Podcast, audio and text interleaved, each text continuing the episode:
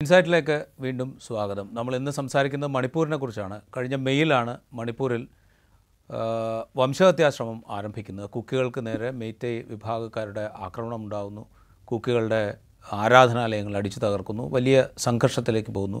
ഇതുവരെ ഏതാണ്ട് ഇരുന്നൂറിലധികം പേർക്ക് അവിടെ ജീവൻ നഷ്ടപ്പെട്ടിട്ടുണ്ട്. ഏതാണ്ട് അരലക്ഷത്തിലധികം പേർ നാട് വിട്ട് പോകേ അവരെ വീട് വിട്ട് പോകേണ്ടി വന്നിട്ടുണ്ട്.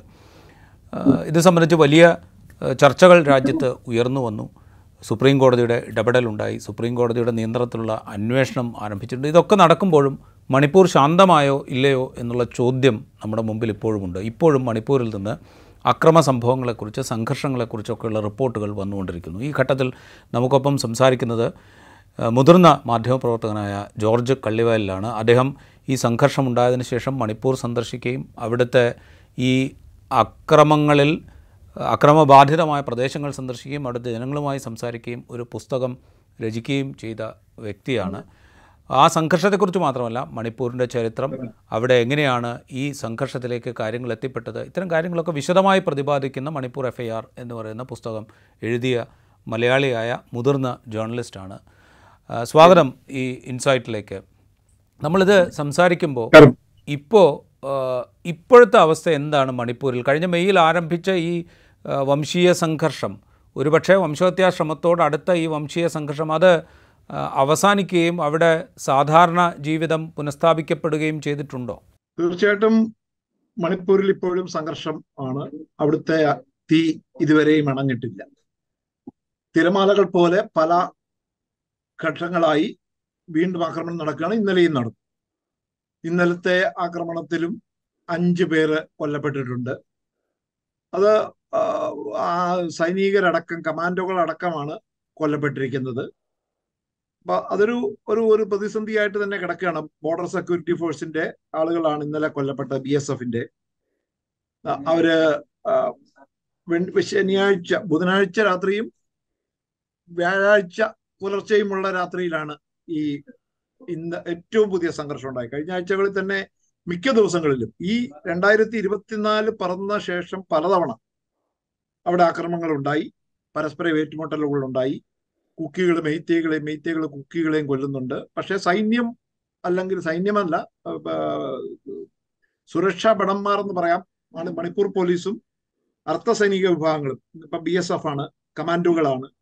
ഇവരാണ് ഇവരും കൂടെ ചേർന്നാണ് മെയ്ത്തേകളെ അറ്റാക്ക് കുക്കികളെ അറ്റാക്ക് ചെയ്യുന്നത് എന്നാണ് കുക്കികളുടെ പരാതി. എന്തായാലും കുക്കികൾ ഈ കഴിഞ്ഞ ദിവസം ഉണ്ടായ അടിക്ക് തിരിച്ചടിച്ചിട്ടുണ്ട് ഇന്നലെ. അവർ അഞ്ച് മെയ്ത്തേകളെയാണ് കൊന്നിരിക്കുന്നത്.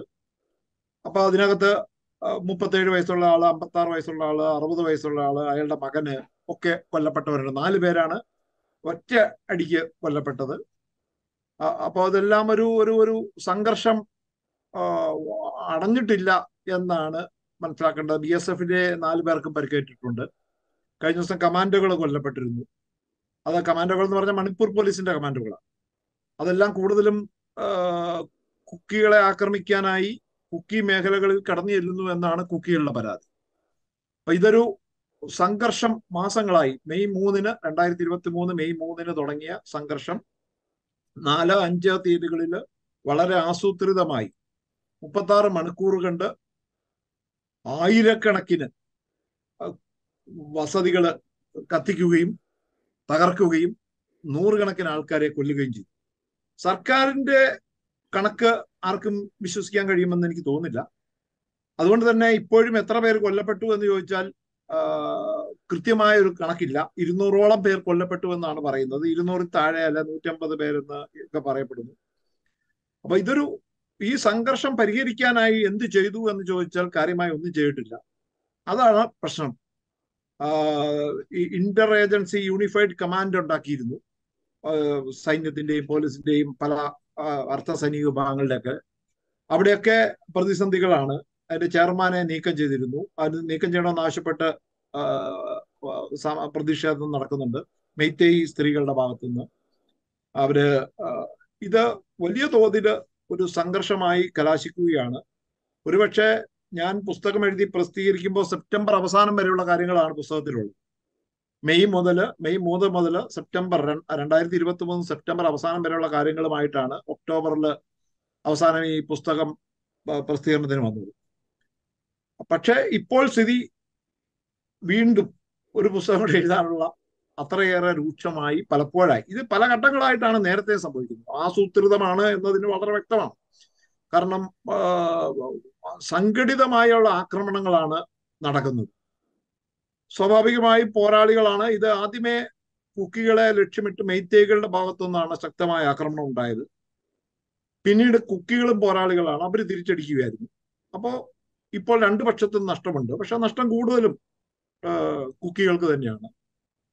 കുക്കികൾ ക്രൈസ്തവ ന്യൂനപക്ഷങ്ങളിൽ പെടുന്നവരും മെയ്ത്തേകൾ ഭൂരിപക്ഷം വരും ഹിന്ദു അപ്പൊ അതിനകത്തൊരു ഒരു ഒരു വർഗീയ വശം കൂടെ കടന്നു വന്നിട്ടുണ്ട്. വംശീയം മാത്രമല്ല. വർഗീയതയും വർഗീയമല്ല എന്ന് പറയുന്നുണ്ടെങ്കിലും വർഗീയതയും നമുക്ക് കാണാൻ കഴിയും.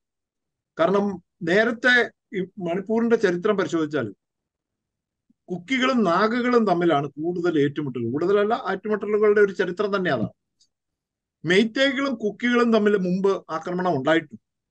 വളരെ പേരിനുള്ള ആക്രമണങ്ങളല്ലാതെ ഒരു ഒരു ഒരു കൊള്ളാവുന്ന ഏറ്റുമുട്ടൽ ഒരിക്കലും ഉണ്ടായിട്ടില്ല. പലപ്പോഴും മെയ്ത്തേ രാജാക്കന്മാർക്ക് കുക്കി പോരാളികൾ അവരുടെ സംരക്ഷകരുമായി. സ്വാഭാവികമായിട്ടും വളരെ സ്നേഹത്തിൽ കഴിഞ്ഞിരുന്ന മലയോര മേഖലയിലുള്ളവരും താഴ്വാരത്തുള്ള ഇത് അത് അതിന്റെ ഒരു ഭൂമിശാസ്ത്രമായ പ്രശ്നം. അതാണ് പലതരത്തിലുള്ള പ്രശ്നങ്ങൾ വളരെ സങ്കീർണമായ അതിസങ്കീർണമായ ഒരു പ്രശ്നമാണ്. അപ്പൊ ഏതെങ്കിലും ഒരു കണ്ണിലൂടെയോ രണ്ടോ മൂന്നോ കണ്ണിലൂടെ അത് വംശീയം എന്ന് മാത്രം പറഞ്ഞാൽ ശരിയാവുന്നില്ല വർഗീയം എന്ന് പറഞ്ഞാൽ അത് ശരിയാവില്ല അത് ഭൂമിശാസ്ത്രം എന്ന് പറഞ്ഞാൽ അത് ശരിയാവത്തില്ല. അപ്പൊ എന്നാൽ ഇതെല്ലാം ചേർന്നാണ് നൂറുകണക്കിന് ഫാക്ടേഴ്സ് ഒന്നിച്ചു ചേർന്ന് അതിസങ്കീർണമാക്കുകയും അതിന് അവിടുത്തെ ഭരണകൂടങ്ങൾ അതിനോട് നിസ്സംഗത പുലർത്തുകയോ മൗനം പാലിക്കുകയോ കുറ്റകരമായ അനാസ്ഥ കാണിക്കുകയോ ഒരു പരിധിവരെ അവർ പക്ഷം ചേരുകയോ ചെയ്തതാണ് കേന്ദ്രത്തിലെയും സംസ്ഥാനത്തിലെയും സർക്കാരുകൾ. അതുകൊണ്ടാണ് ഈ പ്രശ്നം പരിഹരിക്കപ്പെടാതെ കിടക്കുന്നത്. നമുക്കറിയാം ബി ജെ പിയിലുള്ള ഏഴ് എം എൽ എമാർ കുക്കി എം എൽ എമാർ ഉൾപ്പെടെയുള്ളവര് ഇന്ന് ഭീഷണി നേരിടുകയാണ്. അതിലൊരു B J P M L എനെ അതിക്രൂരമായി മർദ്ദിച്ച് അദ്ദേഹത്തിന് എഴുന്നേക്കാൻ പോലും അല്ലാതെ ബെഡ് റിട്ടേൺ ആകുന്ന അത്രയും ക്രൂരമായ മർദ്ദനത്തിന് ഇരയായി. അപ്പൊ ആ നിലയിലൊക്കെ ഇത് പലതരത്തിലുള്ള പ്രശ്നങ്ങൾ. അവിടെ നിയമസഭ ചേർന്നെങ്കിലും അവിടെ ഒന്നും ചർച്ച ചെയ്തില്ല. നിയമസഭ ഒരു ദിവസത്തേക്കും മണിക്കൂറുകൾ കൊണ്ട് ഒരു പോലും ചേരാൻ കഴിയാതെ പിരിയേണ്ടി വന്നു.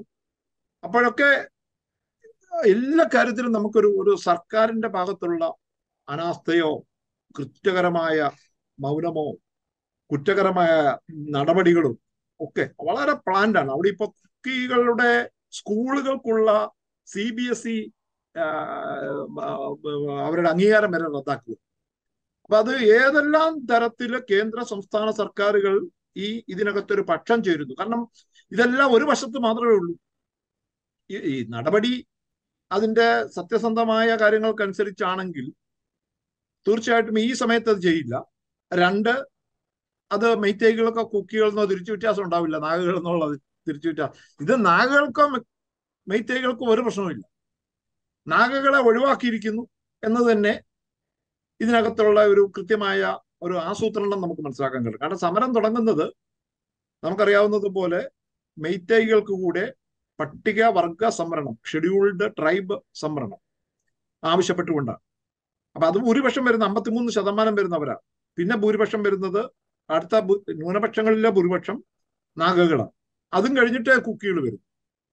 അപ്പൊ ഈ ഇത് ആവശ്യപ്പെടുമ്പോ ഗോത്രവർഗ ജനത ആദിവാസി ജനത അവർ അവരുടെ ആദിവാസി അവകാശങ്ങൾ നഷ്ടപ്പെടും. വിദ്യാഭ്യാസ അവകാശം ഭൂമിയും മേലുള്ള അവകാശം തൊഴിൽ ലഭിക്കാനുള്ള സംവരണം ഇതെല്ലാം നഷ്ടപ്പെടുമെന്നതുകൊണ്ട് അവർ സമരത്തിലേക്ക് പോകുന്നു. അപ്പോൾ സമരം ആദിവാസി ഐക്യദാർഢ്യ മാർച്ചോടുകൂടി രണ്ടായിരത്തി ഇരുപത്തി മൂന്ന് മെയ് മൂന്നിന് പ്രഖ്യാപിച്ച ആ മാർച്ചിൽ അന്ന് നാഗൈകളും കുക്കികളും ഒന്നിച്ചായിരുന്നു ഈ സമരം പ്രഖ്യാപിച്ചതും സമരം തുടങ്ങിയത്. പക്ഷേ നമുക്ക് വളരെ കൃത്യമായി കാണാൻ കഴിയും പിന്നീട് നാഗകളെ ഇതിൽ നിന്ന് മാറ്റുന്നു നാഗകൾ മാറുന്നു കുക്കികൾക്കെതിരെ മാത്രമാകുന്നു അത്.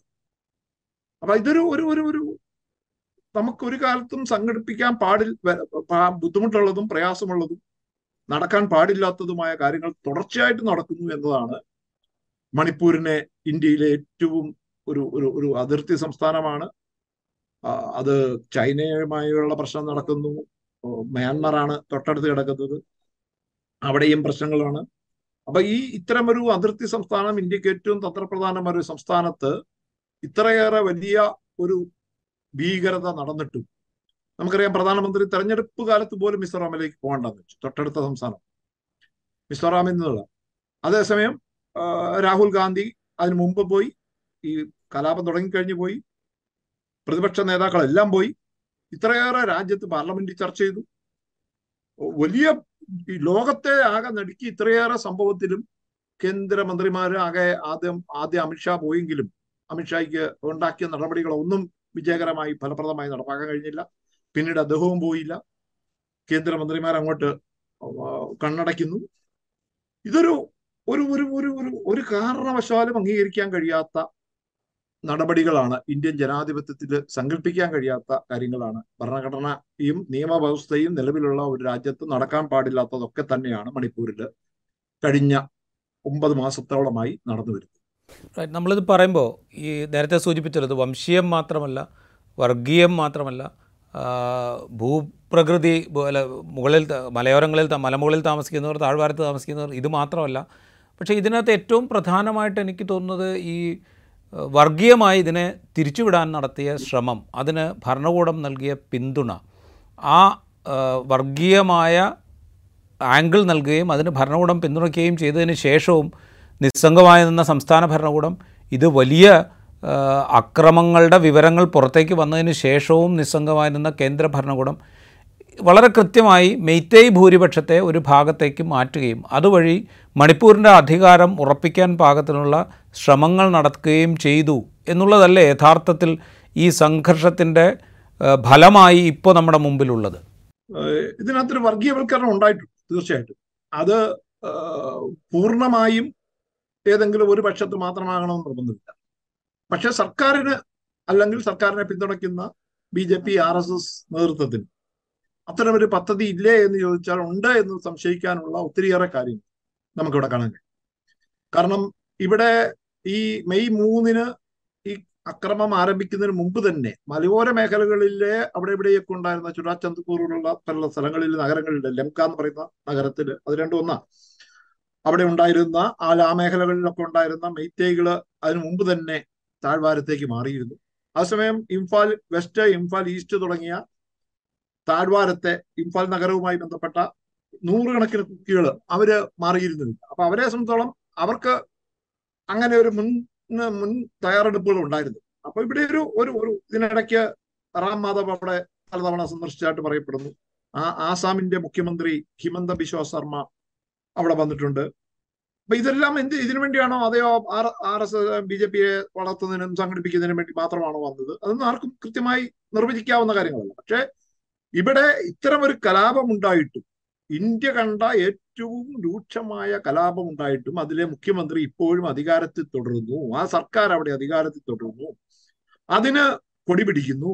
ആ സർക്കാരിനെ കുറ്റപ്പെടുത്തുവാൻ ഇതുവരെ പ്രധാനമന്ത്രിയോ കേന്ദ്ര സർക്കാരോ തയ്യാറായിട്ടില്ല.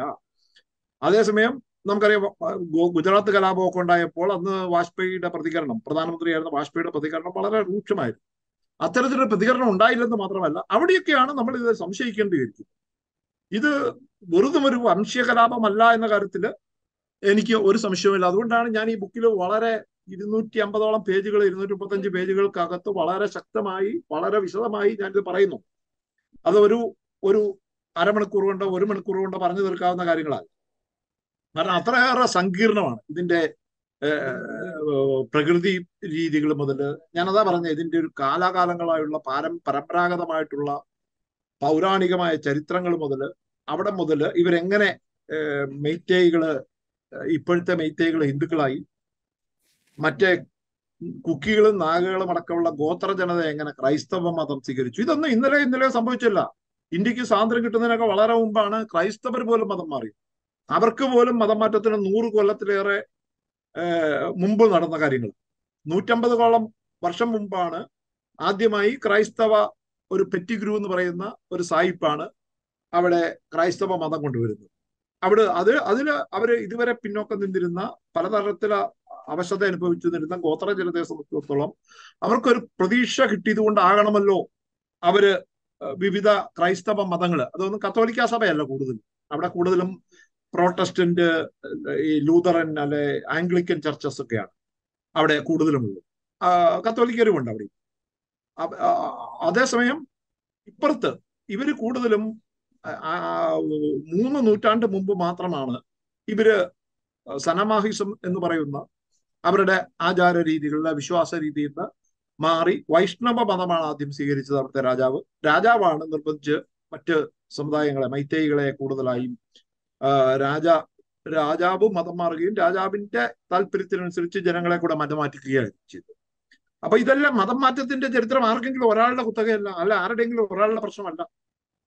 അവിടെ ഒരു ഒമ്പത് ശതമാനത്തോളം മുസ്ലിങ്ങളുമുണ്ട് പങ്കൽ മുസ്ലിങ്ങൾ അവിടെ അവിടെ ഈ അതങ്ങനെ വളരെ വളരെ സമാധാനപരമായി കടന്നു പോകുന്ന ഒരു ഒരു സംസ്ഥാനത്താണ്. അവിടെ ഉണ്ടാകുന്നത് ഗോത്രവർഗങ്ങൾ തമ്മിൽ ഉണ്ടാകുന്ന ഏറ്റുമുട്ടലുകളാണ്. പിന്നെ ഉണ്ടായിരുന്നത് അവിടെ മയക്കുമരുന്നും കാരണം അതിർത്തി സംസ്ഥാനമാണ്. ആയുധ കള്ളക്കടത്തും അടക്കമുള്ള പ്രശ്നങ്ങൾ ആ സംസ്ഥാനത്ത്. ഇതിനൊക്കെ ഉത്തരവാദികൾ ആരാ എന്ന് ചോദിക്കുമ്പോൾ അവിടുത്തെ സംസ്ഥാന സർക്കാരും കേന്ദ്ര സർക്കാരും അവിടുത്തെ നർക്കോട്ടിക് ബ്യൂറോയും കേന്ദ്ര ഇന്റലിജൻസും കേന്ദ്രത്തിന്റെ അതിർത്തി സേനകളും കേന്ദ്രത്തിന്റെ പോലീസിനും പട്ടാളത്തിനും ഒക്കെ ഇതിനൊത്ത് ഉത്തരവാദിത്തമുണ്ട്. ഈ പ്രശ്നങ്ങളൊക്കെ ഇങ്ങനെ വളർന്ന് അതിന് വേറെ ആരെങ്കിലും കുറ്റപ്പെടുത്താൻ കഴിയില്ല. അപ്പൊ അതെല്ലാം കുക്കികളെ മാത്രമാക്കി അവതരിപ്പിക്കാനും ഇതിനെ ഒരു വർഗീയ പ്രശ്നമാക്കി. ക്രിസ്ത്യൻ ഹിന്ദു അല്ലെ ന്യൂനപക്ഷ ഭൂരിപക്ഷ ഒരു പ്രശ്നമാക്കി മാറ്റാനായി ശ്രമിക്കുകയാണ്. പക്ഷെ അതേസമയം ഇത് അങ്ങനെ ഒരു കാര്യം ഇല്ല എന്ന് ആർക്കും പറയാനും കഴിയില്ല. കൃത്യമായി അവിടെ ഒരു ക്രൈസ്തവ വേട്ട നടന്നു. അവിടെയാണ് നമ്മൾ കാണുന്നത് മുപ്പത്തി ആറ് മണിക്കൂറിൽ ഇരുന്നൂറ്റി നാൽപ്പത്തി ഒമ്പത് പള്ളികൾ.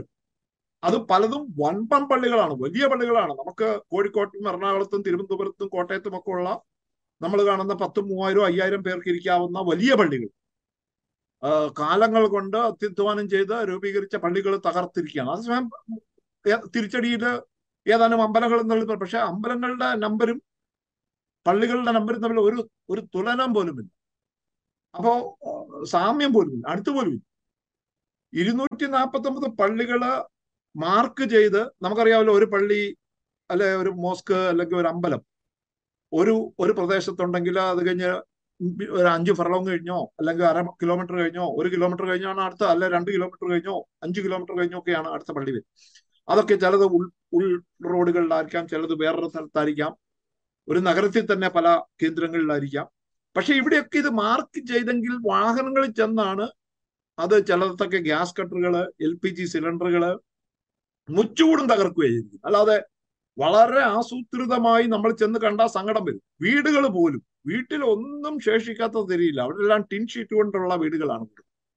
ആ വീടുകൾ മൊത്തം സ്കൂളുകൾ പള്ളികൾ തള്ളി മുച്ചൂടും തകർത്ത് ഒന്നും ശേഷിക്കാത്ത ഇരുമ്പലമാരകൾക്ക് വരെ പെട്രോൾ ഒഴിച്ച് തീ കത്തിക്കുന്ന അതിനകത്തിരിക്കുന്ന ഒന്നും ഇനി രക്ഷപ്പെടരുത്. അത് സ്കൂളുകളിൽ പോയി ഞാൻ പോയി കണ്ടതാണ്. സുഗ്നു എന്ന് പറയുന്ന കച്ചിൻ ജില്ലയിലെ ഇംഫാലിൽ നിന്ന് കുറെ അകലെയാണ്. അവിടെയൊക്കെ പോയി കഴിഞ്ഞപ്പോഴാണ് ആയിരത്തിലേറെ വരുന്ന ആ അവിടെയുള്ള കുക്കി സമുദായത്തിന്റെ വീടുകൾ അപ്പാടെ തകർക്കുകയും അവിടെ അവിടെ ഒന്നോ രണ്ടോ മറ്റു വിഭാഗങ്ങളിലുണ്ട് അവർ ആ വീടുകൾ തകർത്തിട്ട്. അപ്പം ഇത് വളരെ ആസൂത്രിതമായി വളരെ പ്ലാൻഡായി ചിലതൊക്കെ നടക്കും ചിലതൊക്കെ സ്വാഭാവികമായി കലാപത്തിനിടയിൽ ഉണ്ടാവും. എല്ലാ അതുകൊണ്ട് എല്ലാം ആസൂത്രിതമാണെന്ന് പറയാൻ കഴിയില്ല. പക്ഷെ അതുകൊണ്ട് അതിനകത്ത് ആസൂത്രിതമല്ല എന്ന് പറയാൻ കഴിയില്ല. കൃത്യമായി ആസൂത്രണം നമുക്ക് കാണാൻ കഴിയും. അത് ഞാൻ മുമ്പേ പറഞ്ഞ സുഗ്നു ഗ്രാമത്തിൽ അത് ഉണ്ടായത് ജൂലൈ മൂന്നിനാണ്. ജൂലൈ നാലിനാണ് ആക്രമണം ഉണ്ടായത്. അതായത് കൃത്യം രണ്ട് മാസം കഴിഞ്ഞു. അപ്പൊ അതൊരു പട്ടപ്പകലാണ് അവിടെ ആൾക്കാർ വന്നത്. നൂറുകണക്കിന് വാഹനങ്ങളിലെത്തി ആണ് അവിടെ ആ- ആ പ്രദേശത്തുള്ള സ്കൂൾ പള്ളി വീടുകൾ മൊത്തം തകർന്നു അതുപോലെ ഒത്തിരി ഗ്രാമങ്ങൾ. ആളുകളെ കൊന്നത് സ്വാഭാവികമായിട്ടും മറ്റവരും തിരിച്ചടിക്കുകയും ചെയ്യും. അപ്പൊ അവിടെ ആ ആ തിരിച്ചടിയിൽ രണ്ടു പക്ഷത്തും നഷ്ടമുണ്ട്. അതുകൊണ്ട് ഏതെങ്കിലും ഒരു പക്ഷത്ത് മാത്രമാണ് ശരിയെന്നോ എല്ലാവരും അവിടെ പിന്നെ മാധ്യമങ്ങൾ എപ്പോഴും ഏകപക്ഷീയമാണ്.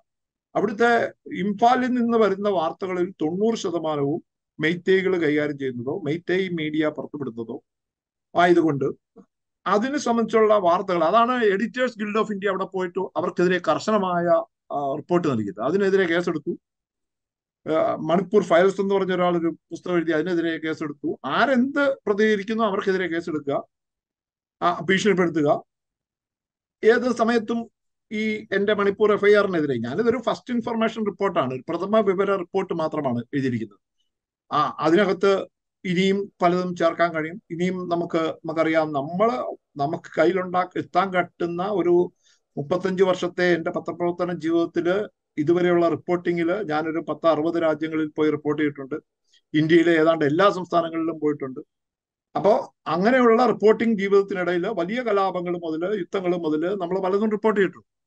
അപ്പൊ ആ റിപ്പോർട്ടിങ്ങിന് അനുഭവത്തിന് ഇന്ന് വരെ കാണാത്ത അത്യപൂർവമായ അതിസങ്കീർണമായ പ്രശ്നങ്ങളുടെ ഒരു കുരുക്ക് ആയിട്ടുള്ള ഒരു പ്രശ്നം എന്ന നിലയിലാണ്.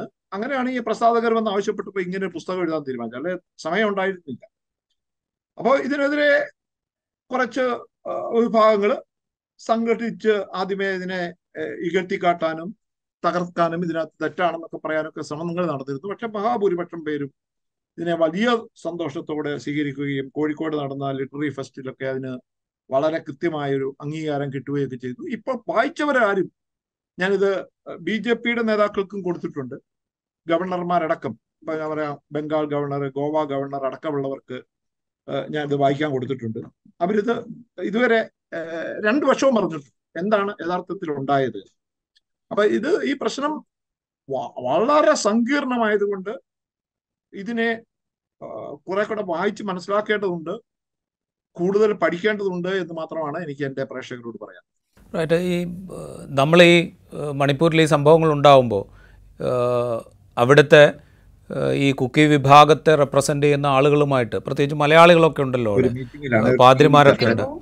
അപ്പോൾ അവരുമായിട്ടൊക്കെ സംസാരിക്കാൻ ശ്രമിച്ചിരുന്നു. പക്ഷെ അവരാരും അന്ന് സംസാരിക്കാൻ തയ്യാറായില്ല. ഞങ്ങൾക്ക് പരസ്യമായി ഒന്നും പറയാൻ കഴിയാത്ത സാഹചര്യമാണ് എന്നാണ് അവർ നമ്മളോട് പറഞ്ഞുകൊണ്ടിരുന്നത്. നമ്മൾ നേരിട്ട് ബന്ധപ്പെട്ടുകൊണ്ടാണോ എന്ന സംശയത്തിൽ നമുക്ക് അവരുമായി സംസാരിക്കാൻ കഴിയുന്ന മറ്റാളുകൾ വഴിയും അവരെ ബന്ധപ്പെടാൻ ശ്രമിച്ചിരുന്നു. പക്ഷേ അവരന്ന് ഇതിനെക്കുറിച്ച് ഒന്നും സംസാരിക്കാൻ ഞങ്ങൾക്ക് കഴിയില്ല പരസ്യമായി ഞങ്ങൾക്കൊന്നും പറയാൻ കഴിയില്ല എന്നുള്ള അവസ്ഥയാണ് അന്ന് അവിടെ നിന്ന് നമ്മളോട് പറഞ്ഞിരുന്നത്. താങ്കൾ അവിടെ സന്ദർശിക്കുമ്പോൾ ഏതാണ്ട് ഇതേ ഭീതിതമായ അവസ്ഥയിലായിരുന്നു അവരുണ്ടായിരുന്നത്. ഇപ്പോഴും അതേ അവസ്ഥ ഈ കുക്കി വിഭാഗവുമായി ബന്ധപ്പെട്ട് പ്രവർത്തിക്കുന്ന പാതിരിമാരടക്കമുള്ള ആളുകൾക്ക് ഇപ്പോഴും അങ്ങനത്തെ അവസ്ഥ നേരിടേണ്ടി വരുന്നുണ്ടോ? ബഹുഭൂരിപക്ഷം ആളുകളും പ്രത്യേകിച്ച് ഗോത്രവർഗത്തിൽപ്പെട്ടവർ ആദിവാസികൾ കുക്കികൾ ക്രൈസ്തവ ന്യൂനപക്ഷങ്ങൾ അവർ വലിയ ഭീതിയിലാണ് ഇപ്പോഴും കഴിയുന്നു. പറയാൻ പോലും തുറന്ന് സത്യം പറയാൻ പോലും അവർ മടിക്കുകയാണ്. ഇത് അവർ പറയുന്നത് ഇവർക്കെതിരെ പറഞ്ഞ് പിന്നെ കൂടുതൽ പ്രശ്നം ഉണ്ടാക്കണ്ട എന്ന് എന്നോടും പലരും പറഞ്ഞു തീർച്ചയായിട്ടും. പലതും നമ്മളൊരു ഒരു ഇത്രയും വർഷത്തെ ഒരു പത്രപ്രവർത്തനത്തിന്റെ പരിചയം കൊണ്ട് മാത്രമാണ് പല കാര്യങ്ങളും നമുക്ക് കൂടുതൽ മനസ്സിലാക്കാൻ കഴിഞ്ഞതും. ഈ ഉൾമേഖലകളിൽ ചെല്ലാനും കലാപത്തിന്റെ സമയത്ത് തന്നെ ചെല്ലാനും രണ്ട് ബോംബ് സ്ഫോടനങ്ങളിൽ നിന്ന് ഞാൻ രക്ഷപ്പെട്ടതും ഒക്കെ അത് സൈന്യത്തിന്റെ ഒരു സഹായം. സൈന്യത്തോടൊക്കെ നമ്മൾ സൈന്യത്തിന് ഔദ്യോഗികമായി നമ്മൾ സഹായിക്കാൻ കഴിയില്ല. അനൗദ്യോഗികമായാണ് അവർക്ക് അവർ ചെയ്യുന്ന സൽപ്രവർത്തികൾ രാജ്യത്തെ അറിയിക്കാൻ ഒരു സംവിധാനം എന്ന നിലയിൽ ഞാൻ അവരെ ബോധ്യപ്പെടുത്തിയപ്പോഴാണ് അവർ പോലും അതിന് വഴങ്ങിയത്. അതും ചില സുഹൃത്ത് ബന്ധങ്ങൾ വ്യക്തിപരമായി അത് ഔദ്യോഗികമല്ല. ഔദ്യോഗികമായി നമ്മളെ അങ്ങീ കൊണ്ടുനടക്കാൻ ആർക്കും തയ്യാറല്ല. അവിടെ മണിപ്പൂർ പ്രസ് ക്ലബിൽ പോലും ഏകപക്ഷീയമായ കാര്യങ്ങളാണ് ഞാൻ കേട്ടത്. ഈ ഭീതിയുടെ ഒരു ഭാഗം താങ്കൾ ചോദിച്ച പ്രധാന ചോദ്യം അതാണ്. ഈ ന്യൂനപക്ഷങ്ങൾക്കിടയിൽ ക്രൈസ്തവ ന്യൂനപക്ഷങ്ങൾക്കിടയിൽ അവിടുത്തെ കുക്കികൾക്കിടയിൽ വൈദികർ അടക്കമുള്ളവർക്കെതിരെ മെത്രാന്മാർ അടക്കമുള്ളവർക്കെതിരെ അവർക്ക് അവർക്ക് പോലും ഭയപ്പെടുന്ന ഒരു സ്ഥിതിവിശേഷം.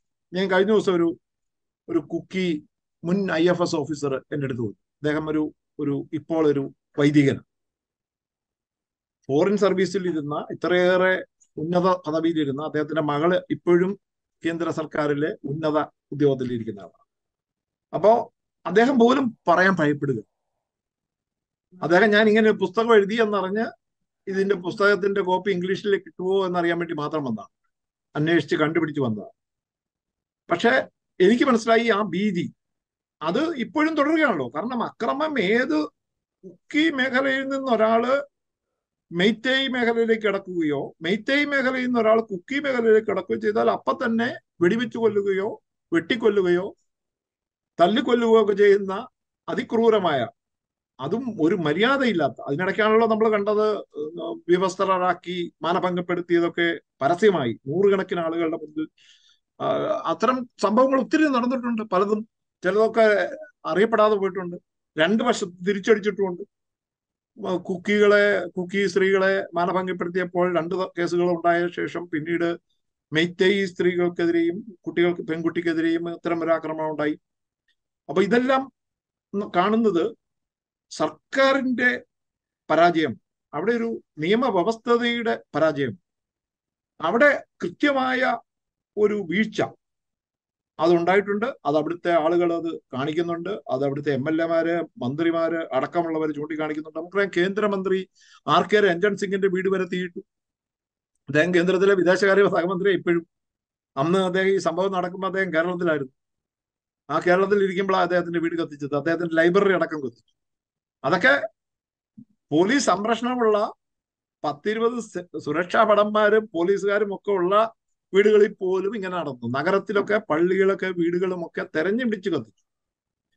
സ്ത്രീകളെ തെരഞ്ഞു പിടിച്ച് ആക്രമിച്ചു. അപ്പൊ ഇതെല്ലാം ഒരു അതായത് ആദ്യം മുതൽ പറയുന്നത് നിയമവ്യവസ്ഥയുടെ ഭരണഘടന ഉള്ള നിയമവ്യവസ്ഥയുള്ള ഒരു രാജ്യത്തിന് സംഭവിക്കാൻ പാടില്ലാത്തതൊക്കെ തന്നെ സംഭവിച്ചുകൊണ്ടേയിരിക്കുന്നു ഇപ്പോഴും സംഭവിക്കുന്നു. എന്നിട്ടും ഒന്നും സംഭവിച്ചിട്ടില്ല.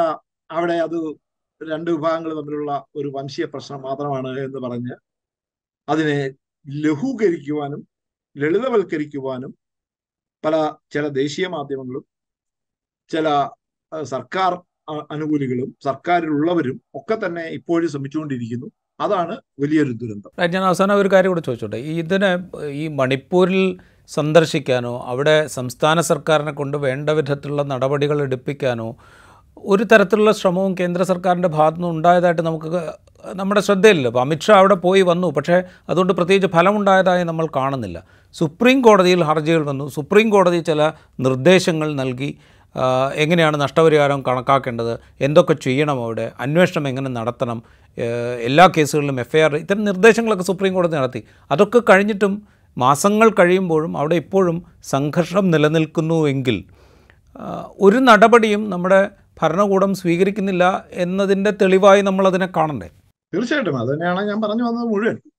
അതായത് ഇവിടെ ഒരു ഒരു സംസ്ഥാനത്ത് പോലും ഇങ്ങനെ ഒരു കാര്യം നടക്കാൻ പാടില്ല.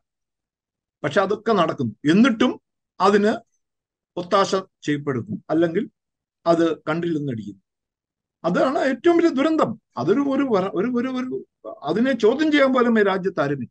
മറ്റു കാര്യങ്ങളൊക്കെയാണ് പ്രശ്നങ്ങൾ ഇവിടെ ഇവിടുത്തെ രാമക്ഷേത്രം മുതൽ മറ്റ് പ്രശ്നങ്ങളിലേക്ക് ജനങ്ങളുടെ ശ്രദ്ധ മാറ്റിക്കൊണ്ട് ഈ മണിപ്പൂരിൽ ഒന്നും സംഭവിക്കാത്ത രീതിയിൽ അതിനെ അതിനെ ദേശീയ മാധ്യമങ്ങൾ അടക്കം നമുക്കറിയാം മധ്യപ്രദേശിലോ രാജസ്ഥാനിലോ ഛത്തീസ്ഗഡിലോ നടന്ന തെരഞ്ഞെടുപ്പിലോ അല്ലെ തെലങ്കാനയിലോ നടന്ന തെരഞ്ഞെടുപ്പിൽ ഈ പ്രശ്നമൊന്നും സീരിയസ് ആയി കൊണ്ടുവരാൻ പോലും കഴിഞ്ഞിട്ടില്ല. അതൊന്നും ഔദ്യോഗികമായി ആരും ഏറ്റെടുത്തില്ല.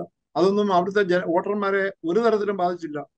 ആകെ അത് ബാധിച്ചത് മിസോറാമിൽ തൊട്ടടുത്ത് കിടക്കുന്ന. കാരണം മിസോറാമിൽ നിന്നാണ് അവിടെ ഈ കുക്കികളുടെ ഒരു അടിസ്ഥാനപരമായ ഒരു മിസോ കൂടിയാണ്. മിസോ ആളും കൂടിയാണ്. അവർ അത് ഇതെല്ലാം ഒരു ഒരു വംശത്തിൽ പെടുന്നവരാണ് കൂടുതൽ അപ്പം അവർ ഒഴികെ അവിടെ മാത്രം അവിടുത്തെ സർക്കാരിനെ ബി ജെ പി നേതൃത്വത്തിലുള്ള സർക്കാരിനെ ജനം വലിച്ചെറിഞ്ഞു. പ്രതിപക്ഷത്ത് മൂന്നാമതൊരു പാർട്ടി ഒരിടത്തും ഇല്ലാത്ത കോൺഗ്രസ് അന്ന് നേരത്തെ ഉണ്ടായിരുന്നില്ലാത്ത കഴിഞ്ഞ തെരഞ്ഞെടുപ്പിൽ മാത്രം രൂപീകരിച്ച ശക്തമായ ഒരു മുൻ ഐ പി എസ് അദ്ദേഹം ഇപ്പൊ മുഖ്യമന്ത്രിയാണ്. അപ്പൊ അവിടെ മാത്രമാണ് അതിന്റെ പ്രതിഫലനം ഉണ്ടായത് അതുകൊണ്ടാണല്ലോ പ്രധാനമന്ത്രി അവിടെ തെരഞ്ഞെടുപ്പ് പ്രചരണം നിശ്ചയിച്ചിട്ട് പോലും നമുക്ക് വേണ്ടി പ്രഖ്യാപിച്ചിട്ട് പോലും അങ്ങോട്ട് പോയില്ല. ഇന്ത്യയിലെ ഒരു സംസ്ഥാനത്തിലേക്ക് അദ്ദേഹം പോകാതിരിക്കുക. അതിന് മുമ്പിലൊക്കെ നടന്ന തെരഞ്ഞെടുപ്പുകളിൽ അദ്ദേഹം പലതവണ പോയിട്ടുണ്ട്. തെരഞ്ഞെടുപ്പ് കാലത്തെങ്കിലും പോയിട്ടുണ്ട്. ഒരു വഴി കൂടെ ഗോത്ര ജനതയും ആദിവാസി ജനതയും ഞങ്ങളെല്ലാം ചെയ്യുന്നു എന്ന് പറയുകയും അവർക്ക് വേണ്ടി ചിലതൊക്കെ ചെയ്തുകൊണ്ടിരിക്കുന്നതായി കാണിക്കുകയും ചെയ്യുമ്പോഴും വലിയ തോതിലുള്ള ഒരു പരാജയം സർക്കാരിന്റെ ഭാഗത്ത് സർക്കാരിന്റെ നടപടികളിൽ ഒരു നിശ്ചയദാർഢ്യമുള്ള ഒരു വിൽപ്പവറുള്ള ഒരു സർക്കാരിനും ഇത്തരത്തിൽ ഒരു കലാപം നീട്ടിക്കൊണ്ടു പോകാൻ കഴിയില്ല. നമുക്കറിയാം ഇന്ത്യയുടെ ചരിത്രത്തിൽ ഇത്രയേറെ നീണ്ട കലാപമില്ല. കാശ്മീരിലെ പ്രശ്നമൊക്കെ വേറെ ഒന്നാണ് കാരണം അത് വിദേശ പുറത്തു നിന്നുള്ള പാകിസ്ഥാനിൽ നിന്നുള്ള ഭീകരർ നടത്തുന്ന നുഴഞ്ഞുകയറ്റങ്ങളും അക്രമങ്ങളും അവിടെയുള്ള ഒരു ഒരു അങ്ങനെ നടക്കുന്ന പ്രശ്നങ്ങൾ കൊണ്ടും കൂടിയാണ്. ഇവിടെ വിദേശത്ത് നിന്ന് മ്യാൻമറിൽ നിന്ന് കടന്നു വരുന്നവരുണ്ടാകാം. പക്ഷെ അതൊക്കെ കുറവാണ്. അതല്ല അതിന്റെ മുഖ്യ പ്രശ്നം എന്ന കാര്യം അറിയാം. അവിടുത്തെ തദ്ദേശീയരായ ജനതകൾ തമ്മിലാണ് ഏറ്റുമുട്ടുന്നത്. പരസ്പരം വെട്ടിക്കൊല്ലുന്നത്. സ്വന്തം ജനത വെട്ടിക്കൊല്ലുമ്പോൾ സ്വന്തം പൗരന്മാർ പരസ്പരം വെട്ടിമരിക്കുമ്പോൾ വെടിവെച്ച് മരിക്കുമ്പോൾ അതിനെതിരെ നിസ്സംഗമായി നടപടിയെടുക്കാതെ അത് തുടരാൻ അനുവദിക്കുന്ന ഒരു സ്ഥിതി. കാരണം ഇപ്പോഴും നടക്കുവാണല്ലോ മിനിയാന്നും നടന്നു ഇന്നലെയും നടന്നു ഒന്നാം തീയതി നടന്നു. വെടിവെപ്പും കൊലപാതകങ്ങളും. ഈ കൊലപാതകങ്ങൾ വരുമ്പോൾ മാത്രമാണ് ജനം അറിയുന്നത്. വെടിവെപ്പും മറ്റ് ആക്രമണങ്ങളും അവിടെ പതിവായി ഇപ്പോഴും നടക്കുകയാണ്. അപ്പൊ അതൊരു ഒരു ഒരു ഒരു ഒരു നമ്മളെ കേരളം പോലും അതിനനുസരിച്ച് മനസാക്ഷി ഉണർത്തുകയോ ഈ പ്രശ്നത്തെ വളരെ ഗൗരവത്തോടെ കാരണം ലോകത്തിലെ ഇത്തരം പ്രശ്നങ്ങൾ ഇന്ത്യയിൽ ഉണ്ടാകുമ്പോൾ കേരളത്തിലെ ജനതയാണ് എപ്പോഴും ആദ്യമേ വിവേകത്തോടുകൂടി ഇത്തരം കാര്യങ്ങളിൽ സത്യസന്ധമായ നിലപാട് സ്വീകരിക്കുകയും അതിനകത്ത് നഷ്- ലാഭനഷ്ടങ്ങളും രാഷ്ട്രീയ താല്പര്യങ്ങളും നോക്കാതെ പലപ്പോഴും പ്രതികരിക്കുകയും ചെയ്യുന്നു. പക്ഷെ ഇപ്പോ തുടക്കത്തിലൊക്കെ ഉണ്ടായിരുന്ന കേരളത്തിലെ ആ ഒരു പ്രതികരണം പോലും കുറഞ്ഞു കുറഞ്ഞു കുറയുകയാണ്. കാരണം ഇത് മാസങ്ങൾ കഴിഞ്ഞിരിക്കുന്നു. രണ്ടായിരത്തി ഇരുപത്തി മൂന്ന് മെയ് തുടങ്ങിയ ഒരു കലാപം രണ്ടായിരത്തി ഇരുപത്തിനാലിലെത്തിയിട്ടും ഒതുക്കാൻ കഴിയുന്നില്ല. മൂന്ന് ദിവസം കൊണ്ടാണ് ഇന്ത്യയിലെ പ്രധാന കലാപങ്ങളൊക്കെ ഒതുക്കിപ്പെട്ടത്. അത് ഗുജറാത്ത് കലാപമായാലും ഡൽഹിയിലെ സിഖ് കലാപമായാലും അവിടെ നേരത്തെ നമ്മുടെ ത്രിപുരയിൽ നടന്ന കലാപങ്ങളായാലും ഇവിടെ ഈ സംസ്ഥാനങ്ങളിലൊക്കെ വടക്കിഴക്കൻ സംസ്ഥാനങ്ങളിൽ നടന്ന കലാപങ്ങളൊന്നും ഒരാഴ്ചക്ക് അപ്പുറത്തോട്ട് നീട്ടിയിട്ടില്ല.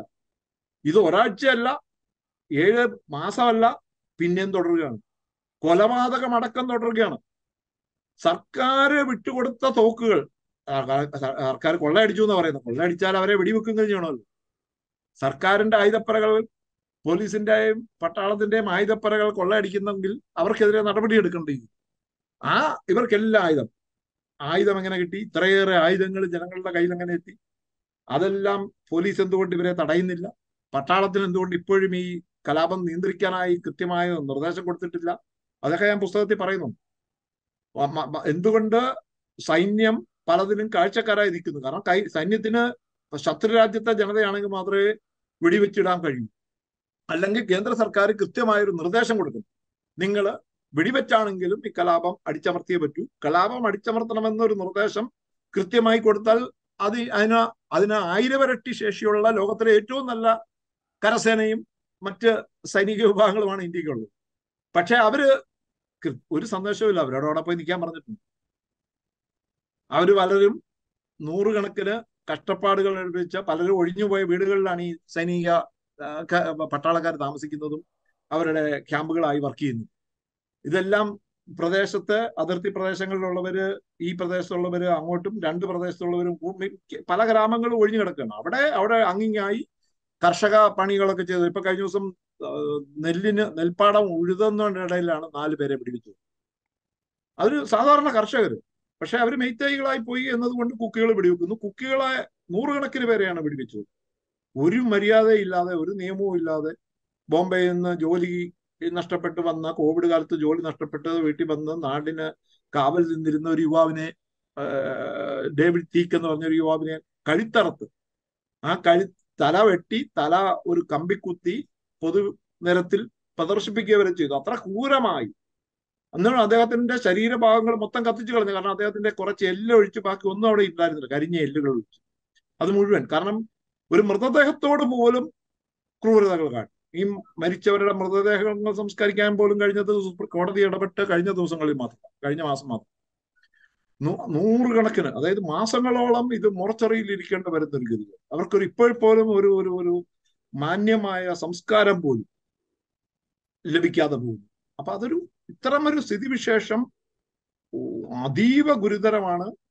അതിനകത്ത് സർക്കാരിന്റെ വീഴ്ച ഒരു തരത്തിലും ന്യായീകരിക്കാവുന്നതല്ല.